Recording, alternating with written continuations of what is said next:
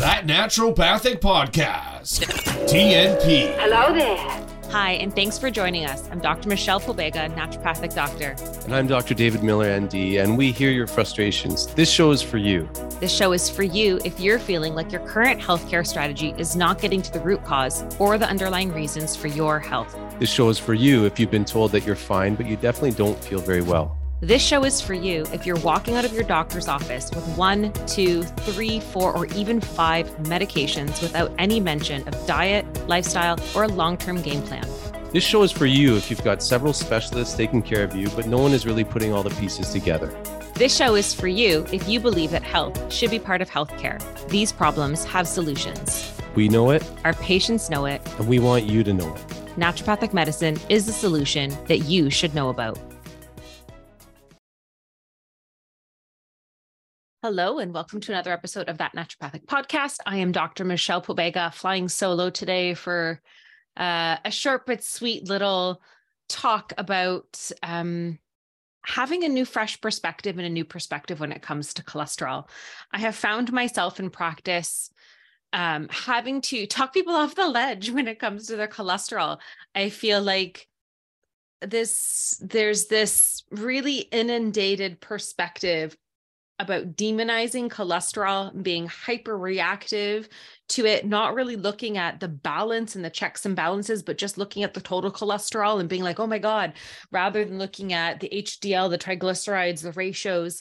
And in all fairness, I don't think that I think cholesterol has been given an unfair, unfair bad rep in all in all honesty. Um, so I have found myself trying to re-educate people about cholesterol. And I'm not going to go through all the details today. This is just a few key things that I felt like I wanted to share based on what I've noticed in a lot of the conversations people are having with their medical doctors or what a random Google search will tell you versus what newer studies uh, and newer philosophies around cholesterol are backed with science and a greater understanding of all the moving parts that are are kind of involved. Because i think there's this tendency to get extremely myopic about health related problems.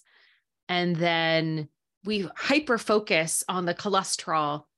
And then we want to put a band-aid solution like a statin medication or even a naturopathic st- solution. And i think this is where i started coming uh, getting frustrated being like I feel like I'm just a greenwashed allopath where I'm just giving pills to lower someone's cholesterol and we're not really addressing why the cholesterol is high in the first place. I feel like there's a huge opportunity to begin really doing true naturopathic medicine, getting to the root cause of things, really identifying what's out of sorts rather than band aid solutions. I am really freaking tired of a pill for an ill. And cholesterol is one of those things that I think as naturopaths, we still get trapped into kind of a pill for an ill. Um, and I think that we need to start as NDs and as the general population opening our minds a little bit more as to why cholesterol is elevated in the first place. And it is not the demon that we have all made it to be. So, first, I mean, cholesterol it's got a bad rep, but in all fairness and honesty, it is extremely important to the human body. I think the I think the total is either 75 or 80%. 75 of the cholesterol um, within us is produced in-house. We make it ourselves. Only 25% of our circulating cholesterol is really going to be influenced by our diet. And there was even there was even some oh my goodness i lost i might have lost the the article but there was something that was even saying that only 25% of the population is actually um uh, th- their internal cholesterol markers are uh, only 25% of the population will actually have a slight increase, increase in cholesterol in response to dietary intake. And in the medical literature, these particular people are, are, are referred to as hyper responders. So, first of all, 75% of cholesterol is already made within our body. Um, and only 25% is is you know um, contributed to by our dietary uh, inge- by our di- dietary intake and then out of the population it says that only 25% actually experiences a slight increase in their blood cholesterol from dietary cholesterol intake. Um, so, in these people, dietary cholesterol can moderately increase both LDL and HDL, but it doesn't necessarily affect some of the ratios that would be a greater indication of an increase in heart disease, etc. Um, so, just as like a breakdown. When we look at cholesterol from a blood panel perspective, we're often running your triglycerides, we're running your LDL, we're running your total cholesterol, we're running your HDL. Um, and it is important to start looking at the ratios of things. I remember taking a lab course um, several years back. I think it was docs, I think it was docs or Dr. Dickson Thom. Don't quote me on that. But, anyways, we have bad cholesterol, and I use quotations on the word bad, but LDL has been given the moniker of quote unquote bad cholesterol. HDL is given the moniker of good cholesterol. Now, if there are con- true concerns about cholesterol, then standard lab values um, apparently are not enough. And you really want to go in and get more specific lab values about the LDL, um, uh, about the ver- varying lipoproteins um, that we have because it's actually the ratios of the LDLs and the more and the min- minutia of the breakdowns that actually could have a, a, greater impact on cardiovascular health or or or your health in general. So we have to go back to the fact really quickly before I keep continuing, and I may be jumping back and forth, and I'm and I'm sorry, everyone. I, am gonna try to keep it. I'm gonna try to keep my shit together. But um, I want to go back to something really important. Your cholesterol plays a really important role in forming and maintaining cell membranes and cellular structure. Your cell membrane is a vital component that impacts how healthy your cells are and then how healthy your cells can function. If your cells cannot function optimally, then there is going to be a breakdown on a tissue level, on an enzyme level, on an organ level, on a, you know, on a on a bigger scale. So cholesterol is actually really important to help uh, the cell membrane um, become more fluid um, and it allows cells to adjust to temperature changes a little bit more readily as well. It is essential for also making all of our critical hormones, all of our critical hormones. We seem to forget this. It is a backbone for our sex hormones, testosterone, progesterone, and estrogen, but it is also really important for the production of our stress hormone, cortisol. And I want to really be poignant about that. It's a really important uh, backbone. Um, it's a really important uh, building block for our stress hormone, cortisol. Our liver is where we produce cholesterol. Ding, ding, ding. And it is also um, cholesterol is used to create bile a fluid that plays a really important role in processing and digesting fats, but it's also the medium in which we get rid of the garbage and the toxins and the waste product that your liver has processed so that we can eliminate it from the from the body effectively. Cholesterol is also used by nerve cells for insulation, and cholesterol is also what makes vitamin D. And then when vitamin D uh, is affected by sunlight, it's con- sorry, when cholesterol is affected by sunlight on a skin level, then it's converted to vitamin D. So there is a highly important need for cholesterol in our body, which is why when I someone has a statin and we just shut things down, I don't think that necessarily garners better health for a myriad of reasons. What we really should be asking is are there certain demands on the body that are making it produce more cholesterol in the first place, considering we make 80, 75 to 80% within our own body? Those are the bigger questions we should be asking. That is the bigger picture. And the reason I wanted to say this was when I did this um, lab test with Dr. Dickson Thom, he even asked the question in the lab uh, in the lab course and it said why would your total cholesterol be high and he writes down is there an increased demand for stress hormones? It, are your cell membranes requiring uh, any kind of repair? Are your cell membranes integrity being compromised in some way? Is there any kind of vascular uh, repair that needs to be done? I.e do your blood vessels have damage and they need to be fixed?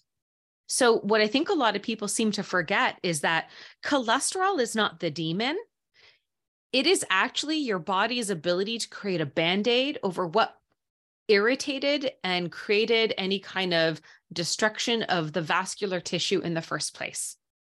So, if there is a high amount of oxidative damage, if there is inflammation, if there is glycosylation or glucose causing damage in your vessels, in your blood vessels, then your cholesterol is used as a band aid to help remedy that damage. And then a plaque could be formed because of oxidation of that over that damage. So it's not, it's not, it's not a cholesterol problem.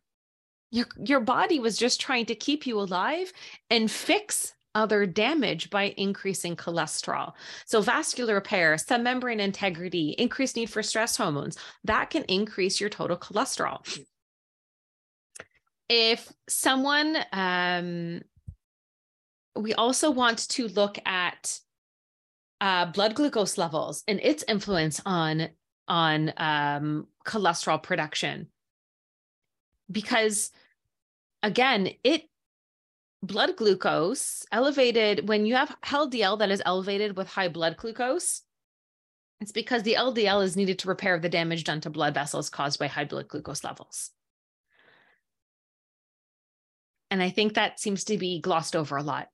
So, when it comes to managing cholesterol, we also have to manage people's blood glucose levels. We have to manage oxidative pressures on the system. We have to manage um, sources of inflammation on the body. We have to manage um, whether or not cellular health is being taken care of. We have to manage excessive amounts of stress. And that doesn't always mean you have a high stress job, financial problems, an angry boss, and you're stuck in traffic all the time. Stress can also be internal stress. Like your liver cannot detoxify. You're chronically constipated so you're not getting rid of toxins. You have dysbiosis. Um, you know that you have stealth viral and pathogens. You have heavy metals burning the system. Those are also internalized stressors and we seem to forget that. Total cholesterol to HDL ratio is actually more important than just total cholesterol alone. And optimally, we would want that ratio to be less than three. So, this is where you might want to start looking also at liver enzymes um, as well to see if there is uh, any kind of damage to the liver as well. Uh, because if your cholesterol is made in the liver, we want to make sure your liver is functioning optimally to create the right ratios, that it's in its healthiest state, um, all that kind of stuff. And a low cholesterol can actually be uh, a marker for decreased liver function. So just something to think about when you're when the total cholesterol is just on a little bit on the lower end. We also want to look at triglycerides, and we want those to be um, and Canadian values. I usually say bit like less than like 1.13 would be ideal. So if your triglyceride levels are high, and I'm seeing blood glucose levels a little elevate, a little bit elevated and triglyceride levels high, I'm starting to wonder about whether or not your liver is fatty. So just off off the bat, and I would want to investigate that further. Um, so that's something we want to look into. When your LDL to HDL ratio is also over three. So it's not just total cholesterol to LD, HDL. You want the LDL to HDL ratio. Under three is probably fine. If it's over three, then you start to think stress because according to this lab course that I did with Dr. Dickson Thom, um, stress will raise your LDL specifically as well. So we want to be less myopic when it comes to cholesterol and how we approach it, we want to remember that there are more than one moving part and that cholesterol is not bad. but actually quite vital. I don't remember where it was, but there was oh, some podcast, someone, man, I feel like it was a couple years back, but they even suggested that as we age, our cholesterol levels may actually need to increase because our body's ability to produce our sex hormones and our stress hormones is going to be less effective. So, our body's going to naturally try to increase cholesterol to shunt and support those processes more effectively, which could then be more protective for us as we age. So, that is something interesting that always kind of stood out in my mind when I when I read that. Another thing that I find is quite outdated is this whole diet heart hypothesis um, where eating saturated fats um, and cholesterol should be strictly avoided um, because it affects your internal cholesterol levels. And um, as I was saying before, 25% of our cholesterol is coming from our food. Most of it's made uh, within our cells and uh, in our liver level. And only 25% of the general population, according to uh, studies, are going to be more affected by dietary intake. But there seems to there seems to have been this really interesting philosophy on um, saturated fats and cholesterol fats and it started somewhere in the 1940s and 50s um, and there was a suggestion that dietary saturated fats and cholesterol could raise cholesterol levels in the blood. But then research quickly disproved this theory but it already started to catch fire. Um, and everyone kind of hopped on that anti-cholesterol anti-saturated fat train. Um, and it has been debunked it, within studies in, in scientific literature. But for some reason, we are still like wildly clinging to this philosophy and animal proteins, animal fats, eggs continue to still get a bad rep when it comes to cholesterol.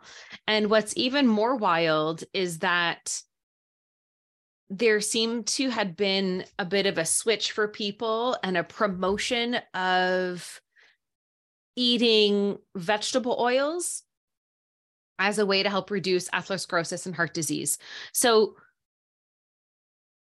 I remember growing up in the 80s where everybody wanted to eat margarine and everybody wanted to avoid saturated fats and everything was low fat. But I don't know if anyone's been paying attention like I have, but the world continued to get more unhealthy. Cardiovascular issues continue to rise. Cholesterol levels continued to be a problem. Uh, metabolic syndromes continue to increase. Insulin epidemics and type 2 diabetes continue to increase. Obesity continue to increase. So at some point, we all have to kind of stop and be like, maybe we were wrong.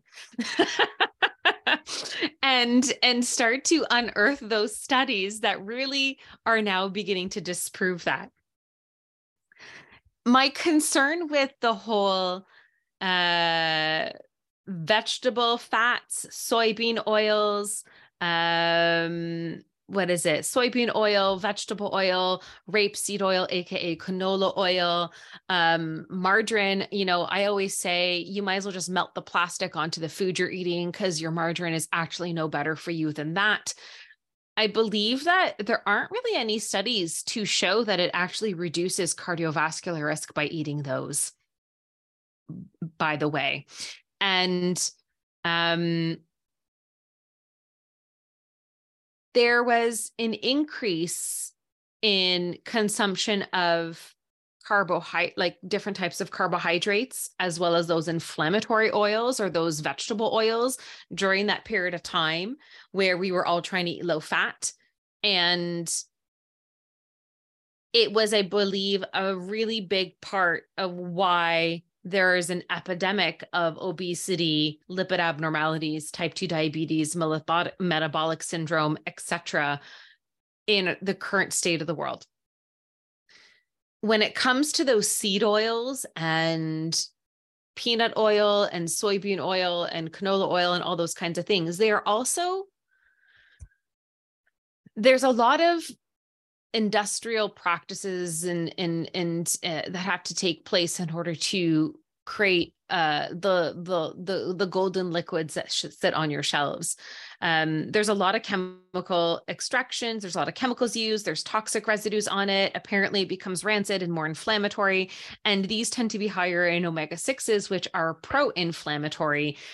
In the end, I don't think any of us should really be consuming them, if at all, but definitely not in the amounts that a lot of people are a lot of restaurants are going to be using these cheap oils. There's a lot of stuff coming to the surface now that a lot of olive oils or avocado oils that are labeled as such are actually sunflower oil or cheaper oils um, that are being used to cut the avocado or olive oil so they can stretch it out a little bit more and it's not pure 100% olive oil like it's wild what's going on in the food industry um, but just going back to the whole idea of cholesterol is that these were not shown to actually create uh, much of an impact on reducing cardiovascular heart disease or cardiovascular risks um, to ingest these vegetable oils. And on top of that, they are um, toxic, they are inflammatory, and there's a lot of polychemical residues because of the processing of these particular oils. Where um, if you just get organic butter that comes from the cow, there's not much that has to be done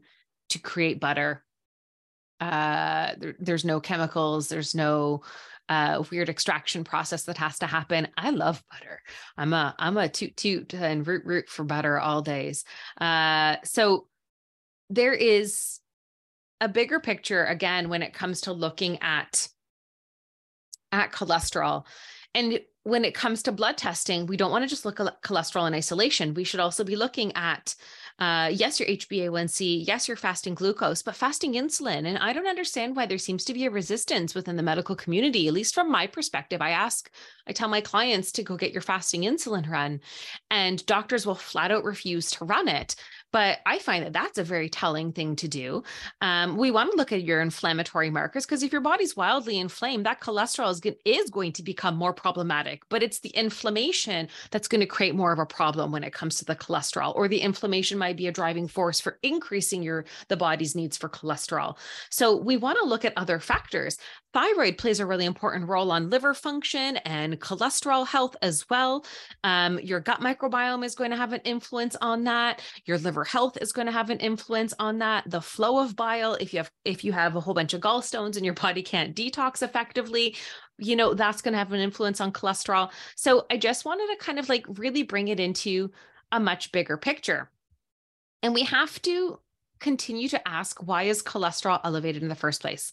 So one is there metabolic dysfunction? Is there poor is the are you my god tripping over my words every time i do a solo episode um is there an inability to properly break down your carbohydrates your proteins your fats etc and then use them effectively as fuel uh, as fuel and typically metabolic syndrome i'm finding that there's a high amount of inflammation oxidative damage and then blood sugar uh, specifically an imbalance in the body's ability to manage blood sugar effectively. You want to look for chronic infections. Is there H. pylori? Do we have any kind of latent viral infections happening? Um, I would also add to that do you have parasites?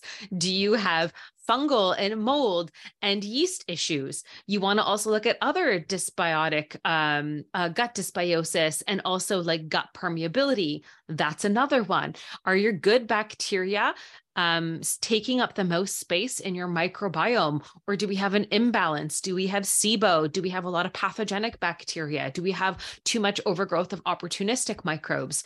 You also want to, like I said before, you want to look at thyroid function. Um, and it doesn't always have to be frank hypothyroidism, it could also be like a subclinical hypothyroidism. Um,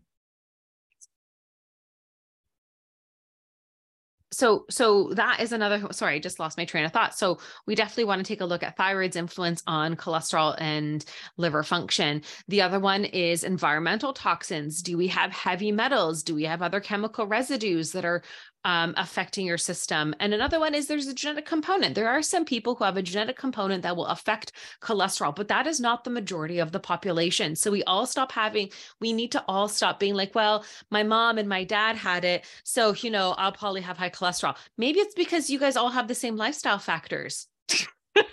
Maybe it's because you all grew up eating the same kind of garbage food. Maybe it's because you grew up in a house full of stress. Maybe, you know what I mean? Like there could be lifestyle and epigenetic factors that you were all exposed to that is a driving force behind this rather than just genetics. We have to stop blaming, genet- blaming genetics for what epigenetics really is at fault for. And when I'm looking at this list of possible underlying concerns that could lead to elevated levels of cholesterol, a lot of what this tells me goes back to um, different types of stress. So again, it's not just the angry boss. It's not just being stuck in traffic. It's not just a high pressure job.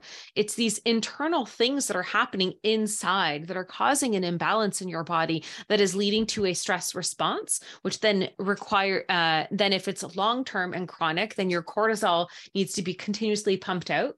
And cholesterol is the backbone for cortisol.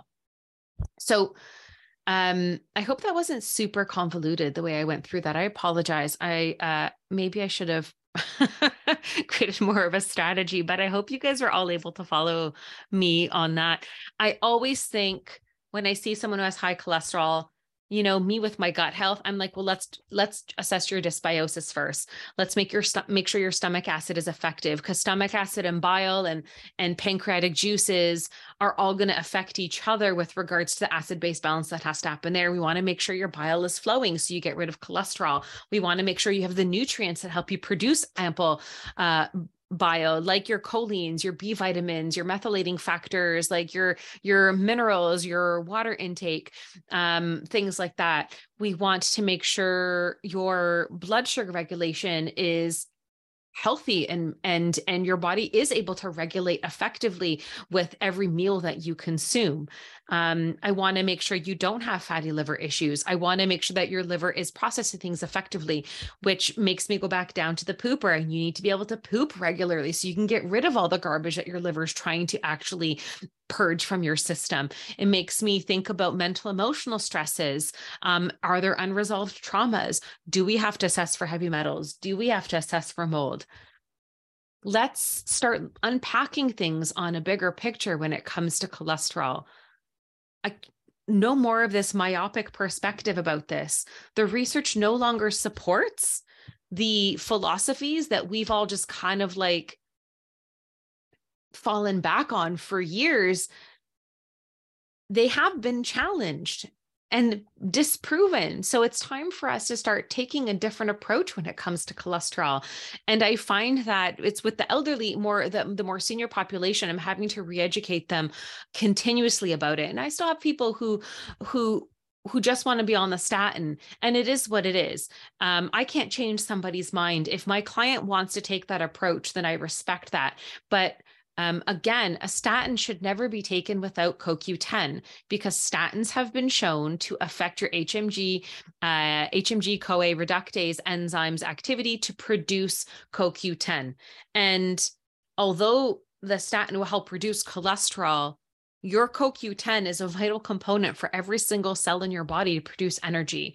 And your heart, particularly, and your muscles in particular require a lot of CoQ10 because those muscle groups, and especially your heart, are pumping continuously.